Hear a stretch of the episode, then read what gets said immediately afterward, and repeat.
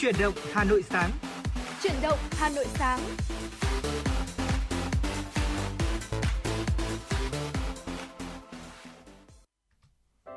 Mến chào quý vị thính giả, chào mừng quý vị đã đến với chương trình Chuyển động Hà Nội sáng, được phát sóng trên tần số FM 96 MHz của Đài Phát thanh Truyền hình Hà Nội và chương trình của chúng tôi cũng đang được phát trực tuyến trên website hanoionline.vn. Đồng hành cùng với quý vị trong buổi sáng thứ hai đầu tuần ngày hôm nay cùng với Chuyển động Hà Nội sáng, đó là Thu Thảo và Võ Nam. Vâng ạ, Võ Nam mến chào buổi sáng quý vị thính giả. Cảm ơn quý vị đã luôn lựa chọn đồng hành cùng với Chuyển động Hà Nội trong những khung giờ phát sóng của chúng tôi. Và trong Chuyển động Hà Nội sáng ngày hôm nay vẫn sẽ là những tin tức được cập nhật một cách nhanh chóng và chính xác nhất. Cùng với đó là những lời nhắn gửi, những phản hồi, những yêu cầu âm nhạc của quý vị thính giả gửi về cho chúng tôi và hotline 024 3773 6688 cũng như fanpage chính thức của chương trình FM96 Thời sự Hà Nội đã sẵn sàng nhận tin nhắn phản hồi và yêu cầu âm nhạc của quý vị thính giả. Hãy kết nối cùng với chúng tôi quý vị nhé. Dạ vâng thưa quý vị, vậy là chúng ta đã bắt đầu à, quay trở lại với thứ hai đầu tuần với guồng quay công việc rồi. À, sẽ có rất nhiều những công việc này, rất nhiều những kế hoạch mà quý vị sẽ phải à, đặt ra, chúng ta viết ra và bắt đầu thực hiện ngay từ ngày hôm nay. À, hy vọng rằng là ngày hôm nay sẽ là một ngày tràn đầy năng lượng và vui vẻ với quý vị. Hy vọng là cả một tuần này sẽ là một tuần vô cùng thuận lợi với bất cứ những dự định nào của quý vị quý vị nhé. Và hy vọng rằng là quý vị vẫn sẽ luôn lựa chọn FM 96 cùng với chuyển động Hà Nội ở đồng hành để cập nhật những tin tức, ở những nội dung vô cùng hấp dẫn như là sống khỏe cùng với FM 96, khám phá Hà Nội cũng như là khám phá thế giới. Và đây cũng chính là những nội dung sẽ được uh, chia sẻ và truyền tải tới quý vị trong chuyển động Hà Nội sáng ngày hôm nay. Và trước khi chúng ta cùng nhau đến với những thông tin đầu tiên, xin mời quý vị cùng thư giãn với một giai điệu âm nhạc ngay sau đây.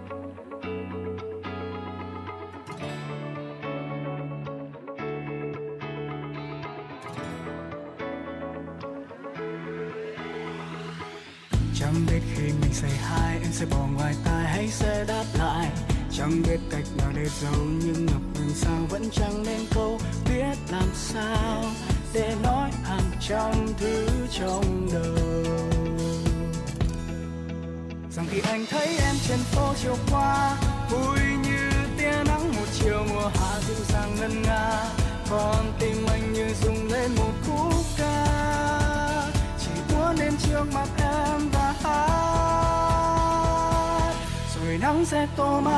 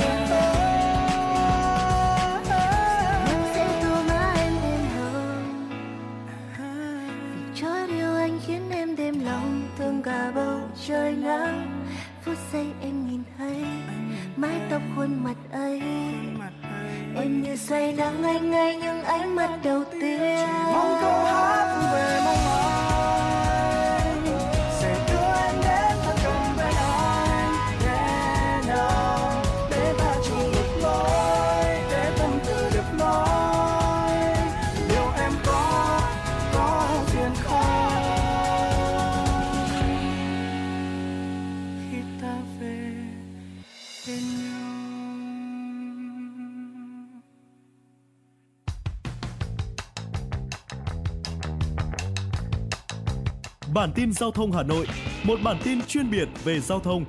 Những vấn đề dân sinh bức xúc liên quan đến công tác tổ chức giao thông, trật tự an toàn giao thông, tình hình giao thông tại các nút giao thông trọng điểm trên địa bàn thành phố sẽ được các phóng viên Đài Hà Nội cập nhật liên tục, nhanh chóng, chính xác từ hiện trường một cách chân thực. Cùng với đó là những ý kiến phân tích, đánh giá khách quan đa chiều của các chuyên gia, các nhà quản lý trong lĩnh vực an toàn giao thông và đô thị.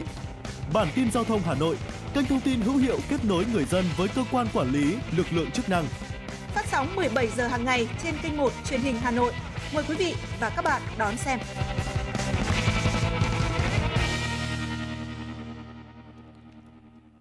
Quý vị thính giả đang nghe chương trình Chuyển động Hà Nội sáng được phát sóng trực tiếp trên sóng FM tần số 96 MHz của Đài Phát thanh Truyền hình Hà Nội.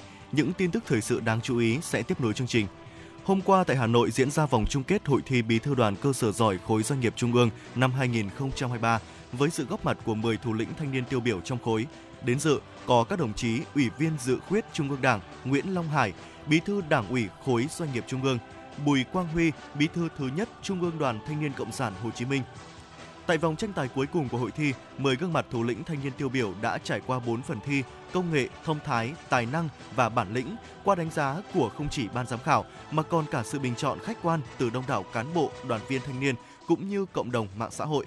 Dịp này, ban tổ chức cũng đã trao 5 giải tập thể dành cho các cơ sở đoàn có tỷ lệ thí sinh tham gia đông nhất và đạt thành tích cao, gồm Ngân hàng Thương mại Cổ phần Đầu tư và Phát triển Việt Nam, Ngân hàng Nông nghiệp và Phát triển Nông thôn Việt Nam, Tổng công ty Viễn thông Mobifone, Tổng công ty Thép Việt Nam, Tập đoàn Điện lực Việt Nam.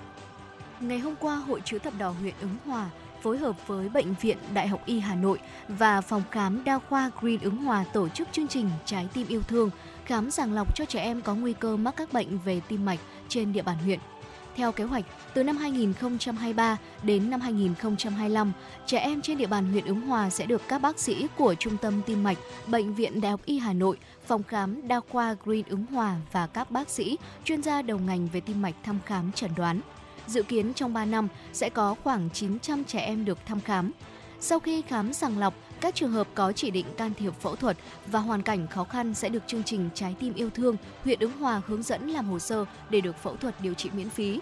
Trong ngày hôm qua, các bác sĩ của Bệnh viện Đại học Y Hà Nội đã khám sàng lọc bệnh lý về tim mạch cho hơn 200 trẻ em trên địa bàn huyện Ứng Hòa, phát hiện hơn 10 cháu có những biểu hiện bệnh lý cần kiểm tra chuyên sâu và có chỉ định mổ trong thời gian tới. Nhân dịp này, chương trình còn tổ chức các hoạt động vui Tết Trung thu và tặng quà cho các trẻ em tham dự chương trình. Chỉ còn chưa đầy một tuần nữa là một mùa Tết Trung thu lại về. Trên phố Hàng Mã những ngày này không khí rất đông vui nhộn nhịp. Việc trải nghiệm không khí Tết Trung thu sớm được rất đông người dân và du khách nước ngoài ưa thích trong những ngày này tại Hà Nội. Nhằm đáp ứng nhu cầu của thị trường, năm nay các chủ cửa hàng đều tập trung vào các loại đèn lồng truyền thống, đa dạng về mẫu mã, màu sắc cũng như hình thù. Điểm mới tại phố Hàng Mã năm nay chính là tiểu cảnh do các chủ cửa hàng tạo nên với chủ đề Trung thu phục vụ khách tham quan chụp ảnh. Sở Giao thông Vận tải Hà Nội cũng đã đưa ra kế hoạch phân luồng, bố trí các điểm giao thông tĩnh phục vụ lễ hội Trung thu phố cổ 2023 trên địa bàn quận Hoàn Kiếm. Thời gian thực hiện từ 7 giờ đến 22 giờ, bắt đầu từ ngày 15 đến ngày 29 tháng 9. Tối qua tại Cung văn hóa Lao động hữu nghị Việt Xô Hà Nội, đông đảo các em nhỏ đã được tham gia các hoạt động vui đón Trung thu đặc sắc cùng chương trình chảy hội trăng rằm năm 2023.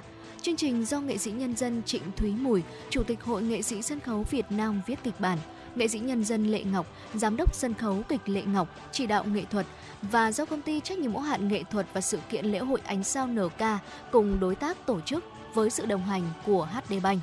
Tổng đạo diễn trẻ Nguyễn Như Khôi cho biết, với chảy hội trăng rằm, ban tổ chức mong muốn tái hiện Tết Trung thu truyền thống của người Việt mang tới cho các em nhỏ những ấn tượng khó quên, những ký ức tuổi thơ đáng nhớ. Tham gia chương trình, các em nhỏ có dịp thưởng thức hương vị Tết Trung thu qua nhiều trải nghiệm thú vị diễn ra xuyên suốt trong ngày như học làm bánh trung thu, làm đèn ông sao, đèn lồng, được xem triển lãm tranh trung thu, tham gia các trò chơi truyền thống hấp dẫn. Đây cũng là chương trình có ý nghĩa thiện nguyện để thành lập quỹ xây dựng trường học cho các em vùng sâu vùng xa, ủng hộ các bạn học sinh nghèo vượt khó. Và thưa quý vị, đó là những thông tin đầu tiên được cập nhật từ quý vị trong chuyển động Hà Nội sáng ngày hôm nay. Phần thời lượng tiếp theo của chương trình ngày hôm nay, xin mời quý vị thính giả chúng ta sẽ cùng đến với tiểu mục Sống khỏe cùng với FM 96. Quý vị thính giả thân mến, uh, chúng ta thường có thói quen là uh, nếu như mà ngày hôm trước, tối hôm trước mình ăn không hết đồ ăn thì sẽ thường để dành lại để ngày hôm sau chúng ta ăn tiếp. Và nhiều người vì uh, tiết kiệm cho nên là đồ ăn thừa thường hay cất lại vào tủ lạnh này để vâng. dành ra ngày hôm sau mang hâm nóng. Tuy nhiên thì điều này lại tiềm ẩn rất nhiều nguy cơ xấu cho sức khỏe của mình. Ở đôi khi chính chúng ta cũng không biết đâu.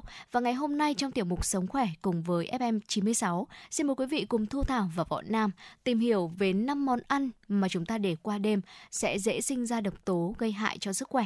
Vậy thì đó sẽ là những món ăn nào? Ngay bây giờ hãy cùng với chúng tôi tìm hiểu quý vị nhé. Vâng ạ, món ăn đầu tiên mà chúng tôi muốn điểm tên cho quý vị được biết đó chính là rau lá xanh. Một số món rau lá xanh xào như là rau muống, cải ngọt, rau diếp thường là món tủ của nhiều gia đình để ăn trong bữa cơm hàng ngày. Tuy nhiên thì rau xào sẽ chỉ bổ dưỡng khi mà bạn ăn lúc vừa xào chín tới và tươi ngon. Nếu rau xào còn thừa rồi cất vào tủ lạnh hôm sau ăn nốt thì qua một đêm phần rau này có thể sản sinh ra nhiều nitrit gây hại cho sức khỏe. Việc ăn vào chẳng những là không tốt cho cơ thể của chúng ta mà còn làm tăng nguy cơ mắc ung thư dạ dày theo thời gian. Ừ. Bên cạnh rau lá xanh thì hải sản cũng tương tự như vậy thưa quý vị. Hải sản ví dụ như là tôm này, cua, sò điệp vân vân.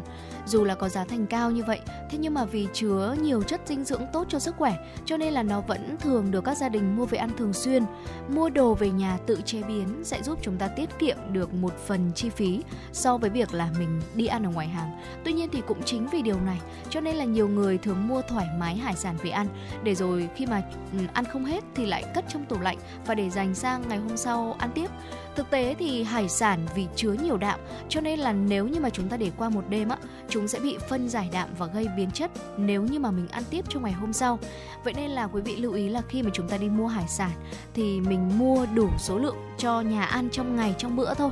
Chứ mình không nên mua nhiều quá để thừa sang ngày hôm sau mình ăn tiếp thì như vậy sẽ không có lợi cho sức khỏe quý vị nhé.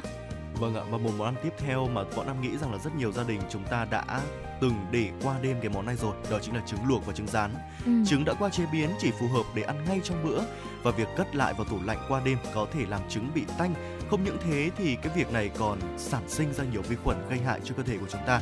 Do đó là nếu à, chúng ta ở ờ, chế biến trứng thì chỉ nên chế biến vừa đủ cho cả gia đình ăn chứ đừng à, để thừa lại sang ngày hôm sau. Điều đó hoàn toàn không tốt, vừa lãng phí và vừa không tốt cho sức khỏe của chúng ta quý vị ạ.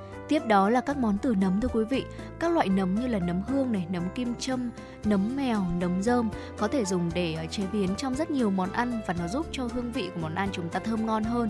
Tuy nhiên thì nếu để thừa lại rồi chúng ta cất tủ qua đêm thì nấm có thể sinh ra nhiều vi khuẩn, gây biến chất thực phẩm và việc mà chúng ta ăn vào như vậy chắc chắn rồi không hề tốt cho sức khỏe của chúng ta một chút nào. Cho nên là quý vị cũng lưu ý với loại thực phẩm này quý vị nhé. Ngoài ra thì trà cũng là một uh, loại thực phẩm, một loại thức uống quý vị nên lưu ý. Mới pha một bình trà để uống tráng miệng sau khi ăn tối nhưng mà lỡ khi nào đấy mà chúng ta tiếc rẻ nên lại cất vào tủ lạnh để ngày hôm sau đổ nước sôi vào uống tiếp. Đây là một hành động tưởng chừng như đơn giản thế nhưng lại là vô cùng sai lầm quý vị ạ. Trà khi mà đã pha nóng tuyệt đối không nên để qua đêm. Dù có tiếc đến mấy thì sau một đêm nó vẫn sẽ sản sinh ra nhiều vi khuẩn. Ngoài ra thì người có dạ dày không tốt khi uống trà để qua đêm còn bị đau bụng và ảnh hưởng xấu tới cơ thể của chúng ta. Vâng thưa quý vị và vừa rồi chính là năm loại đồ ăn thức uống nếu như mà chúng ta để qua đêm nó sẽ dễ sinh ra độc tố và gây hại cho sức khỏe của mình. Đầu tiên là rau lá xanh này, hải sản, trứng luộc, trứng rán rồi là các món từ nấm và cuối cùng là trà. Quý vị chúng ta ghi nhớ và lưu ý về những loại à, thực phẩm đồ uống này để trong trường hợp mà chúng ta lỡ mua nhiều quá, ăn không hết hoặc là chế biến không hết thì quý vị cũng lưu ý đối với những loại thực phẩm này mình không cất vào tủ lạnh hoặc là để qua đêm để ngày hôm sau dùng tiếp quý vị nhé.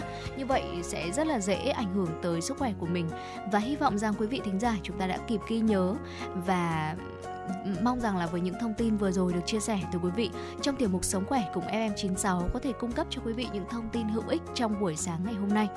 Ngay bây giờ, xin mời quý vị quang, cùng quay trở lại với không gian âm nhạc của truyền động Hà Nội sáng. Ca khúc Nhớ mùa thu Hà Nội được thể hiện bởi Hà Lê và Dương Hoàng Yến. Xin mời quý vị cùng đón nghe.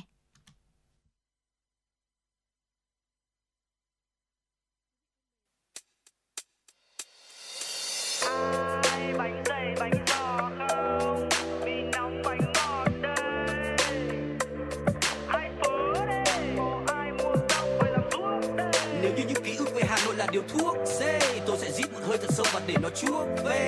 Cho tôi về và nghe lại tiếng tàu điện len keng. Đu một mạch lên bờ, hồ tây phố trăng tiền làm quay keng.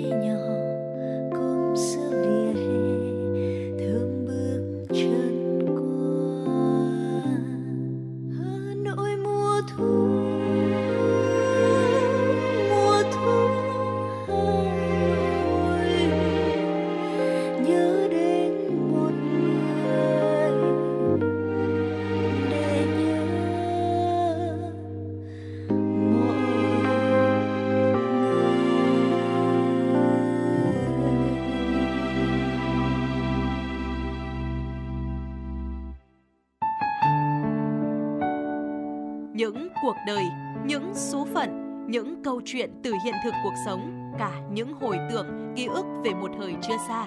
Tất cả sẽ được gửi gắm mỗi ngày một số trong chương trình podcast Đọc truyện đêm khuya của Đài Hà Nội. Ở đó, mỗi câu chuyện của các nhà văn nổi tiếng Việt Nam và cả những cây bút trẻ sông sáo sẽ đưa quý thính giả xa gần đắm chìm trong những không gian và thời gian khi thì hư ảo, huyền hoặc, lúc lại chân thực đến bất ngờ, để rồi khép lại mỗi tác phẩm luôn là tình người, là sự tử tế, là tính nhân văn lan tỏa trong đời thường và thậm chí đôi khi còn là hồi chuông cảnh tỉnh những phận người lầm lỡ để định hướng con người đến một cuộc sống tốt đẹp hơn. 30 phút mỗi số trên sóng của Đài Hà Nội. Đó cũng là lúc bạn có thể thành thơi, lắng lại, hoa dòng cảm xúc bên chiếc radio quen thuộc hay chiếc điện thoại thông minh nhỏ xinh để ngẫm ngợi về những điều đã qua, để cảm nhận ngòi bút sắc sảo và tài năng văn chương của mỗi tác giả. Bởi dù ở thế hệ nào, giai đoạn nào, họ cũng luôn mong muốn có thể khai thác tận cùng mọi câu chuyện của cuộc sống. Đừng quên lắng nghe chương trình podcast đọc truyện đêm khuya trên sóng của Đài Hà Nội lúc 22 giờ tất cả các ngày trong tuần các bạn nhé. Phát hành mỗi ngày lúc 22 giờ trên 5 nền tảng app Hà Nội On, website hanoionline.vn, Apple Podcast, Spotify, Google Podcast. Mời quý vị và các bạn đón nghe.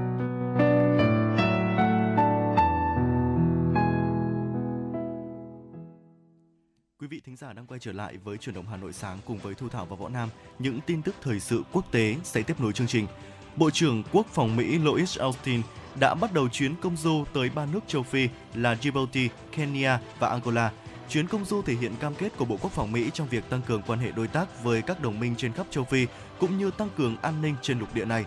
Điểm dừng chân đầu tiên của Bộ trưởng Quốc phòng Mỹ là Djibouti. Theo kế hoạch, các cuộc thảo luận sẽ tập trung vào tăng cường hợp tác quân sự giữa hai nước cũng như giải quyết những thách thức an ninh trong khu vực. Chuyến công du lần này diễn ra trong bối cảnh những năm gần đây, một số quốc gia châu Phi đã trải qua các biến động chính trị và âm mưu đảo chính. Trước đó trong tuần này, Tổng thống Mỹ Joe Biden nhấn mạnh Mỹ sẽ sát cánh cùng Liên minh châu Phi và cộng đồng kinh tế Tây Phi cũng như các tổ chức khác trong khu vực. Trong bài phát biểu tại một hội nghị thường niên ở Thượng Hải mới đây, Phó Chủ tịch Ủy ban châu Âu kiêm Ủy viên Thương mại của Liên minh châu Âu EU, ông Vandis Dombrovski đã nhấn mạnh kim ngạch thương mại EU-Trung Quốc đã đạt kỷ lục vào năm ngoái, song cán cân thương mại rất mất cân bằng với việc EU thâm hụt thương mại gần 400 tỷ euro.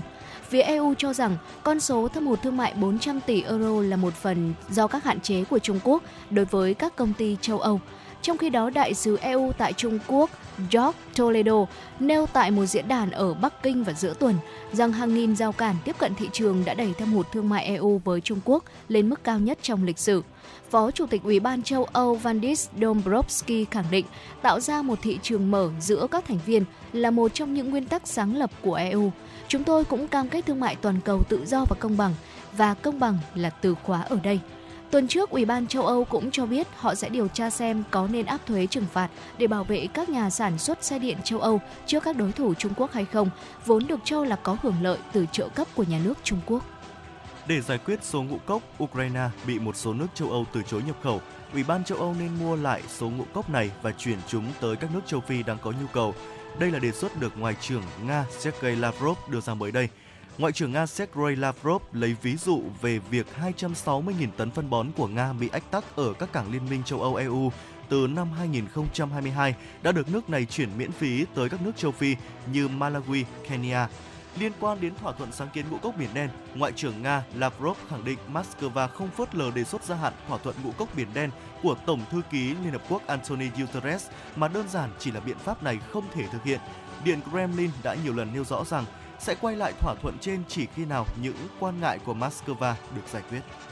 Tại hội nghị tham vấn cấp quốc gia của Lào về cảnh báo sớm cho người dân nhằm giảm thiểu tác động của thiên tai và thúc đẩy khả năng chống đỡ của cộng đồng diễn ra mới đây, Thứ trưởng Tài nguyên Thiên nhiên và Môi trường Chanthanet Bualafa cho biết, Lào là nước có nguy cơ xảy ra các thảm họa thiên tai như lũ quét, sạt lở đất, lũ lụt và hạn hán, ảnh hưởng nghiêm trọng đến tính mạng, tài sản và sinh kế của hàng nghìn người dân mỗi năm.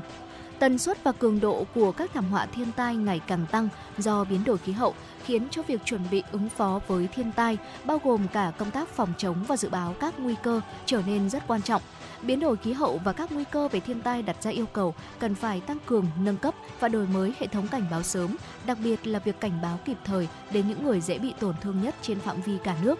Hệ thống cảnh báo sớm không chỉ bảo vệ tính mạng, giảm thiệt hại về tài sản của người dân mà còn góp phần to lớn vào sự ổn định kinh tế chung của Lào.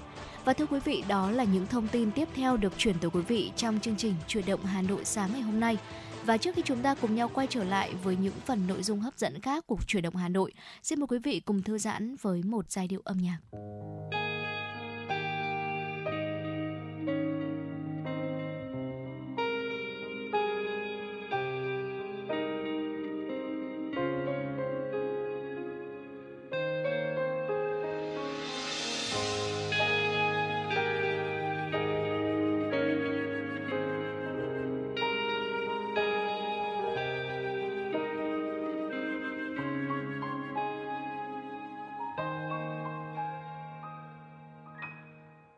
Trời chiều người em gái vẫn đi trên thảo nguyên xanh.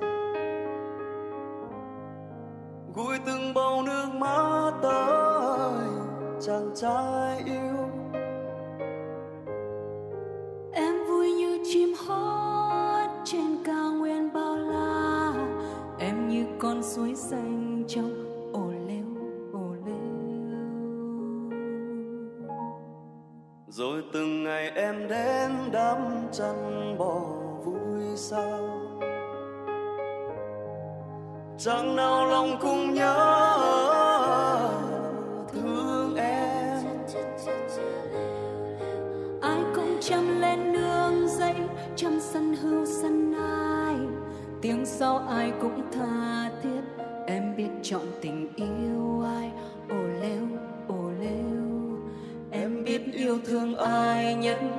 ai chơi đàn thật hay đây. Ồ lêu ồ lêu. Có chàng trai viết lên đây, lời yêu thương cô gái ấy. Môi tình như gió như mây, nhiều năm trôi qua vẫn thấy. Giống như bức tranh vẽ bằng dịu êm ngày thơ. Có khi trong tiềm thức ngỡ là để rồi người con gái chót đem lòng yêu anh. Dừng về chiều in bóng dáng hai người bên nhau. Em đưa anh qua núi, đêm đêm anh nghe em đàn. Năm tháng đi qua êm ấm trong căn nhà nhỏ tranh vênh. Ô lêu ô. lêu đôi khi tình yêu vẫn thế yêu nhau chỉ vì yêu ngày cô ấy đi theo nơi phồn hoa chàng trai bơ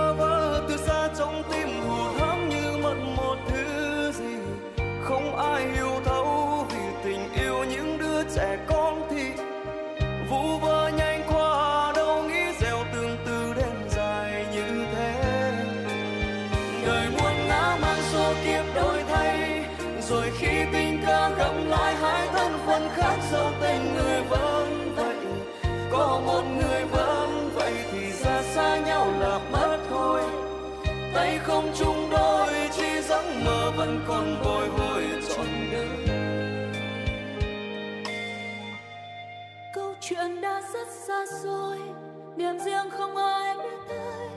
Hai người sống ở hai nơi, từ lâu không đi sát lối. Chỉ gương có người vẫn ngoài gìn giữ nhiều luyến lưu mỗi khi nhớ đôi mắt biết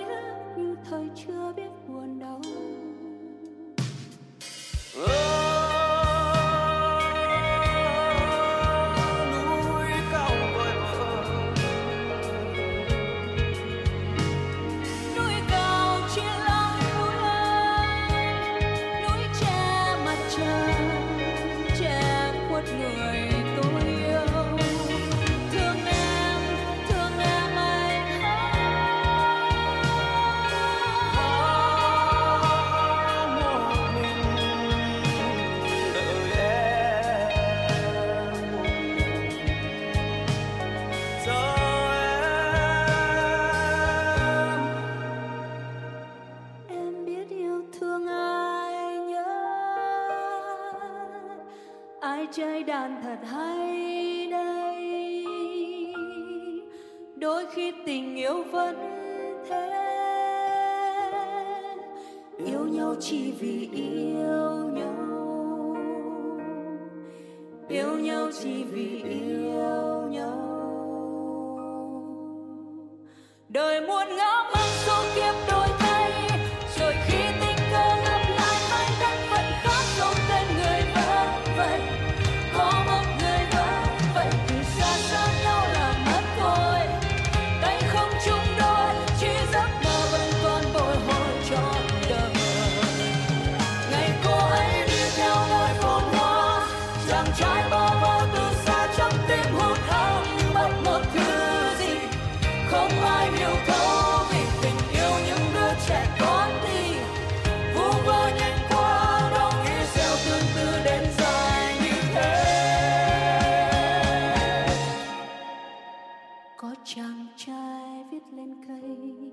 lời yêu thương cô gái ấy.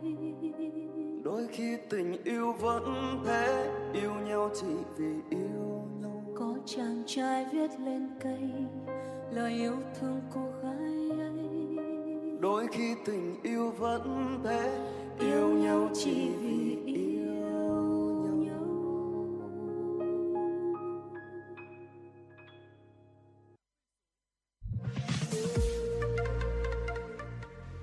Đài Hà Nội, Hà Nội tin mỗi chiều. Những dòng tin tức nóng hổi đang được dư luận quan tâm sẽ được bình luận dưới góc nhìn của nữ biên tập viên xinh đẹp Khánh Hà cùng với sự đồng hành cùng các chuyên gia và cố vấn.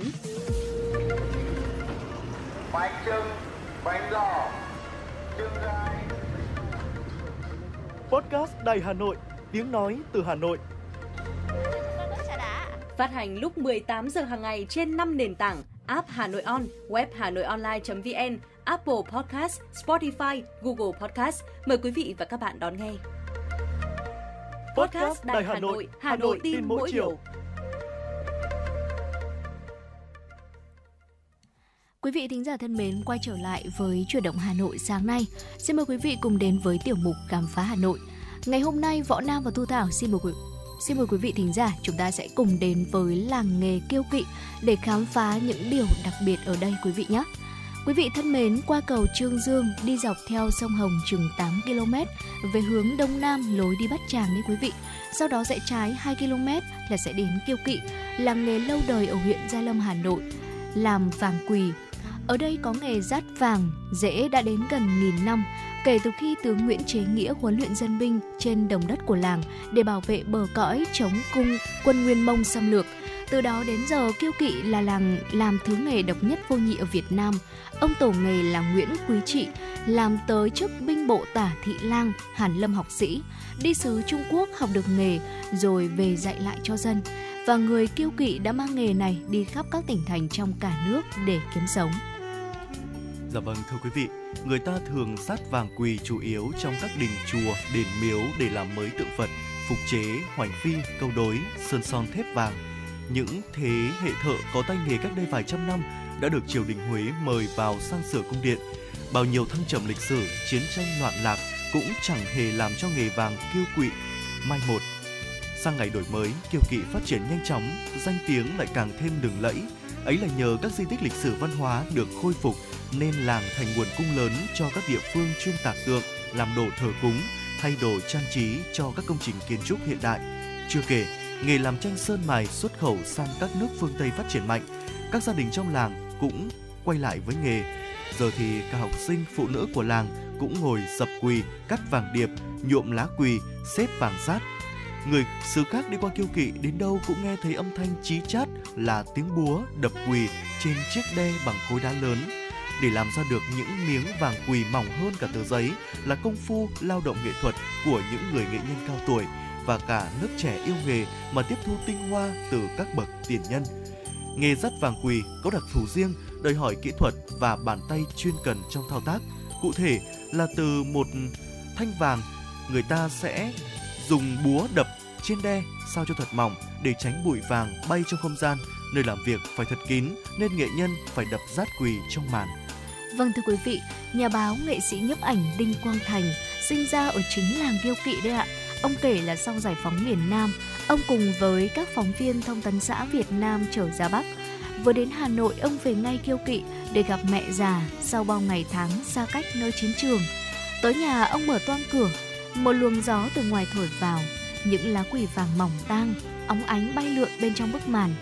Hình ảnh mẹ già trở nên hư ảo cùng bụi vàng như trong cổ tích. Hình ảnh đó đổ biết những lá vàng quỳ rất mỏng đến mức là chỉ cần luồng gió nhẹ thôi cũng có thể khiến nó bay đi mất. Nghề làm vàng quỳ có tới 40 công đoạn rất phức tạp và tinh xảo, đòi hỏi người thợ phải kiên trì và có óc sáng tạo.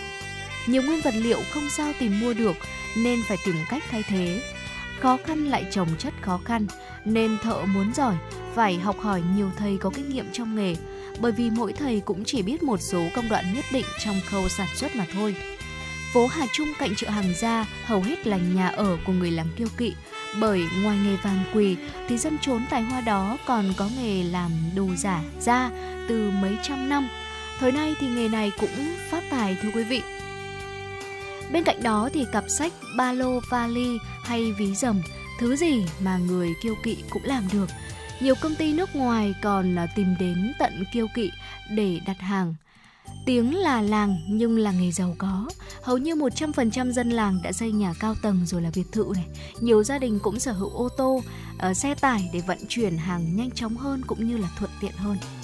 Và để ghi nhớ công ơn của các tiền nhân có công xây dựng truyền nghề cho dân làng, khu di tích lịch sử làng Kiêu Kỵ gồm đình, đền chùa, văn chỉ đã được khởi công xây dựng từ đầu thế kỷ 17 trên khu đất rộng hàng vạn mét vuông với nhiều cây cổ thụ tuổi đời vài trăm năm đền làng Kiêu Kỵ thờ khổng bắc tướng quân Nguyễn Chế Nghĩa, một danh tướng thời Trần từng hai lần tham gia chống quân Nguyên Mông 1284 đến năm 1288.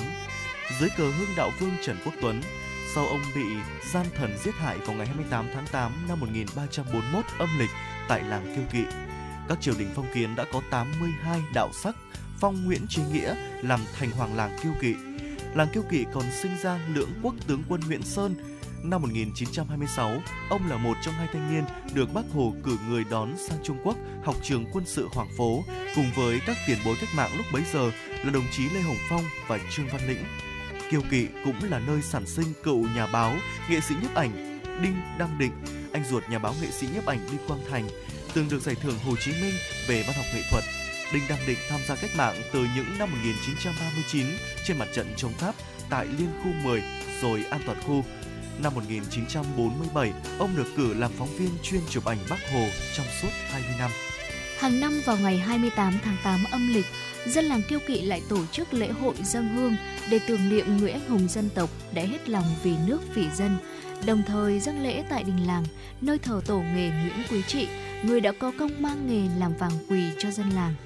Vâng thưa quý vị, chính vì những kỹ thuật có 102 được uh, thực hiện tại Kiêu Kỵ mà nhiều nghệ nhân trong làng còn được mời đến các vùng miền trong đất nước để rát vàng theo yêu cầu của khách hàng đấy quý vị. Bất chấp sự cạnh tranh mạnh mẽ từ nhiều sản phẩm công nghiệp, thế nhưng với tâm huyết này, với lòng kiên trì, gắn bó với tổ nghề, những sản phẩm thủ công rát vàng có độ tinh xảo của Kiêu Kỵ vẫn giữ được những giá trị riêng và được rất là nhiều người ưa chuộng mà nhờ đó những giá trị làm nghề nơi đây ngày càng trở nên uh, được nhiều người biết hơn và vừa rồi thì quý vị cũng đã cùng với Thu Thảo và Võ Nam chúng ta cùng đến với làng nghề kiêu kỵ để khám phá những điều đặc biệt ở làng nghề này. Và những chia sẻ vừa rồi cũng đã kết thúc tiểu mục khám phá Hà Nội ngày hôm nay. Trước khi chúng ta cùng nhau quay trở lại với dòng chảy tin tức của Chủ động Hà Nội, xin mời quý vị cùng thư giãn với một giai điệu âm nhạc. Khi cuốn sách em đặt xuống chẳng là tập thơ ngày hôm trước khi chiếc cốc em vừa uống thật là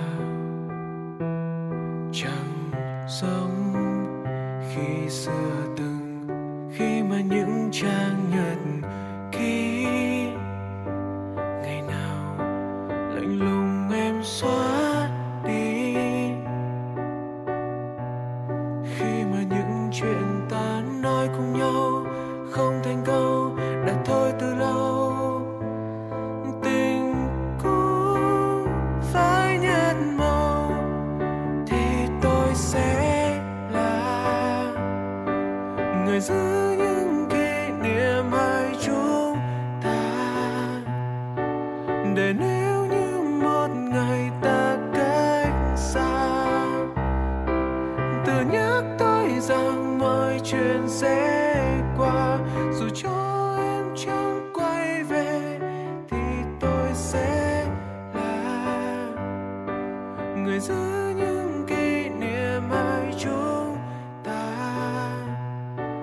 đến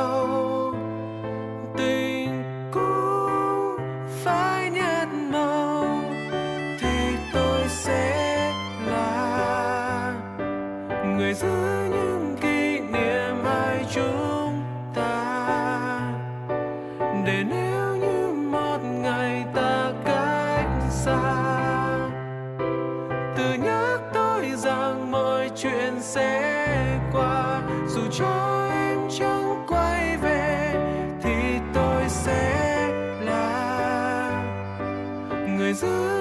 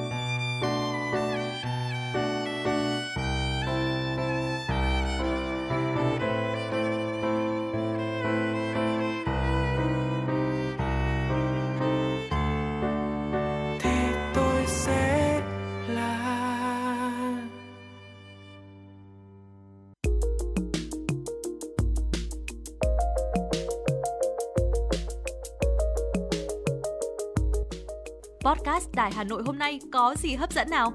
Những dòng tin tức nóng hổi, những vấn đề đang được dư luận quan tâm sẽ được bình luận dưới góc nhìn của nữ biên tập viên xinh đẹp Khánh Hà cùng với sự đồng hành của các chuyên gia và cố vấn.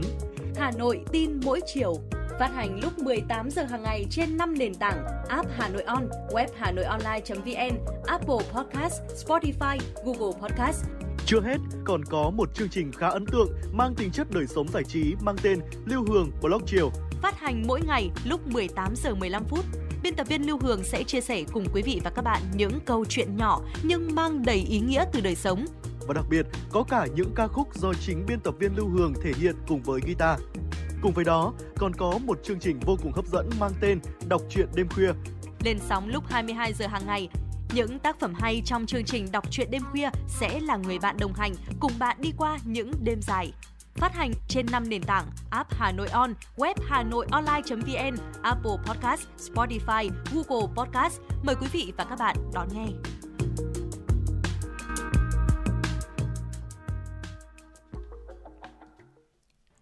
Quý vị thính giả đang quay trở lại với chuyển động Hà Nội trong buổi sáng ngày hôm nay và nối tiếp chương trình sẽ là những tin tức thời sự đáng chú ý.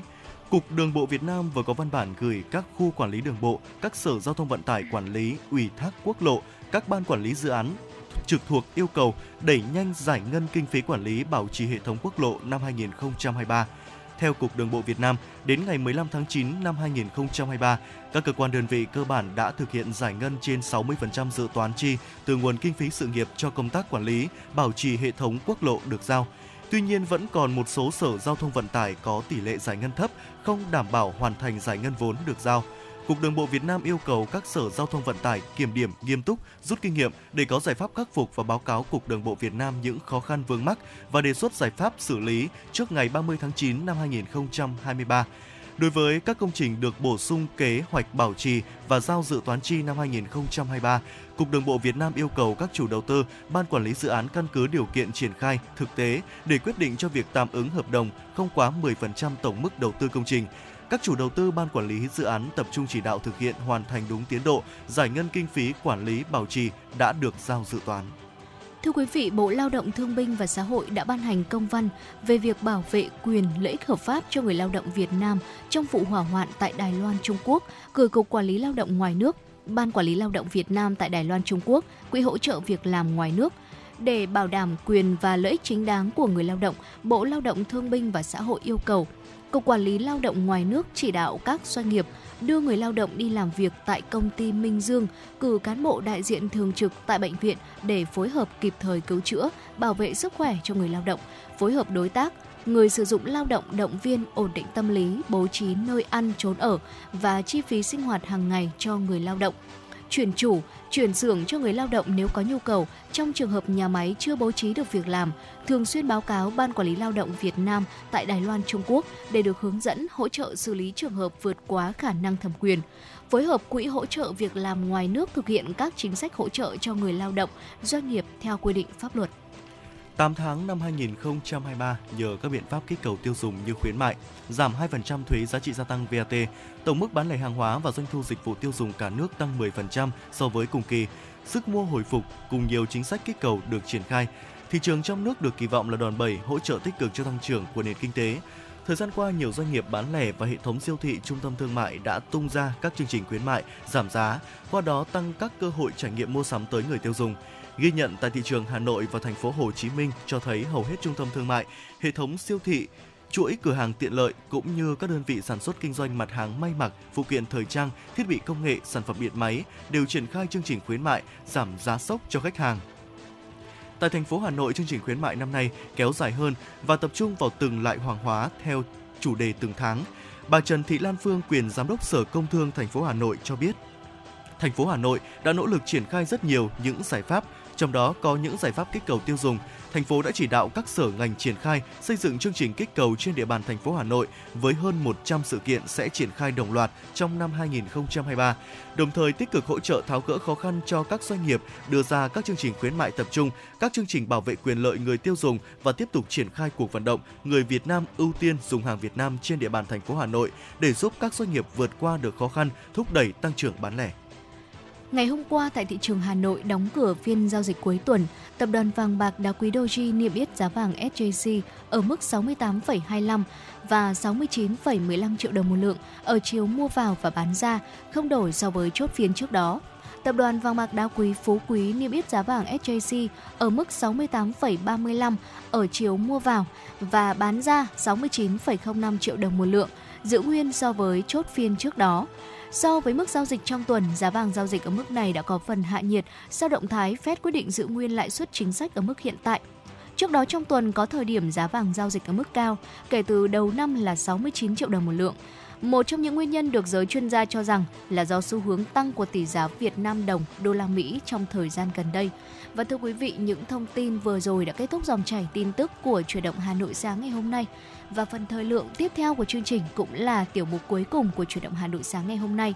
Xin mời quý vị cùng đến với khám phá thế giới.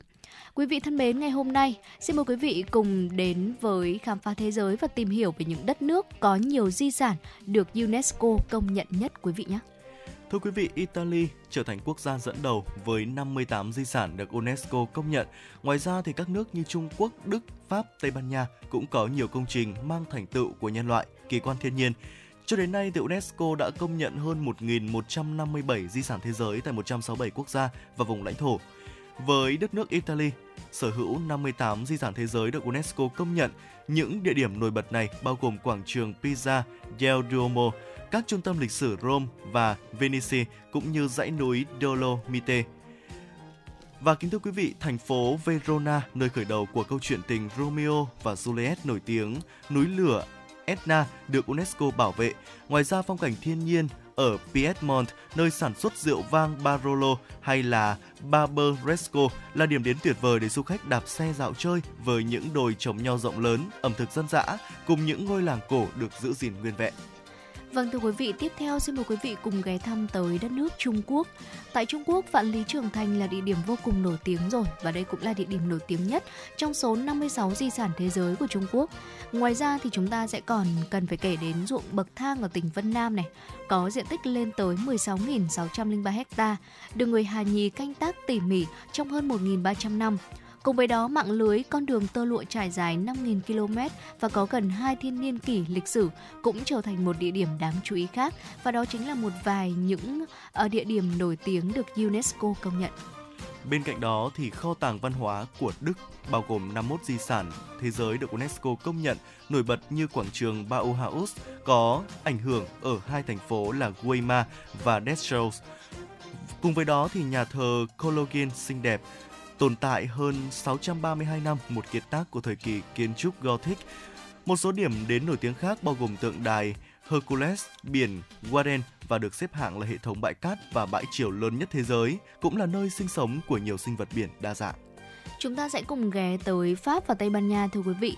Pháp và Tây Ban Nha là hai đất nước có số lượng ờ, di sản bằng nhau với 49 địa điểm được UNESCO công nhận. Một số di sản quen thuộc với du khách ở Pháp bao gồm là bờ sông Seine và nhà thờ Đức Bà Paris. Ngoài Paris thì du khách có thể tham quan những công trình kiến trúc khác tại à, Saint Michael, những ngọn đồi nổi tiếng ở Champion. Bên cạnh đó thì đảo à, Ibiza, Tây Ban Nha cũng rất nổi tiếng với điểm hành hương là Santiago de Compostela hay là hẻm núi Mont Peru, Peru thuộc dãy Pyrenees. Ngoài ra thì Ibiza, một hòn đảo ngoài khơi bờ biển thành phố Valencia cũng được công nhận là di sản thế giới với sự đa dạng sinh học và môi trường biển hết sức độc đáo tại nơi đây. Dạ vâng thưa quý vị và vừa rồi trong tiểu mục khám phá thế giới quý vị đã cùng với Thu Thảo và Võ Nam chúng ta cùng ghé thăm đến những đất nước ví dụ như là Tây Ban Nha này, Pháp này, Đức, Trung Quốc rồi là Italy. Và đây cũng chính là những ờ, đất nước dẫn đầu với số lượng di sản được UNESCO công nhận. Và những thông tin thú vị vừa rồi cũng đã kết thúc 60 phút trực tiếp của chuyển động Hà Nội sáng ngày hôm nay. Quý vị đừng quên là chúng ta vẫn còn khung giờ của chuyển động Hà Nội trưa từ ờ, 10 giờ tới 12 giờ cũng như là hai kênh tương tác quen thuộc số hotline 024 3773 6688 và trang fanpage FM96 Thời sự Hà Nội để mình có thể yêu cầu những giai điệu âm nhạc quý vị nhé. Và tới đây thời gian dành cho chuyển động Hà Nội sáng cũng xin phép được khép lại. Ekip thực hiện chương trình chỉ đạo nội dung Nguyễn Kim Khiêm, chỉ đạo sản xuất Nguyễn Tiến Dũng, tổ chức sản xuất Lê Xuân Luyến, biên tập Trà My, MC Võ Nam Thu Thảo, thư ký Kim Dung, cùng kỹ thuật viên Quốc Hoàn phối hợp thực hiện. Hẹn gặp lại quý vị thính giả trong chuyển động Hà Nội trưa nay được phát sóng trực tiếp trên tần số FM 96 MHz từ 10 giờ tới 12 giờ. Thân ái chào tạm biệt. Chúc quý vị chúng ta có một buổi sáng đầu tuần thật vui vẻ.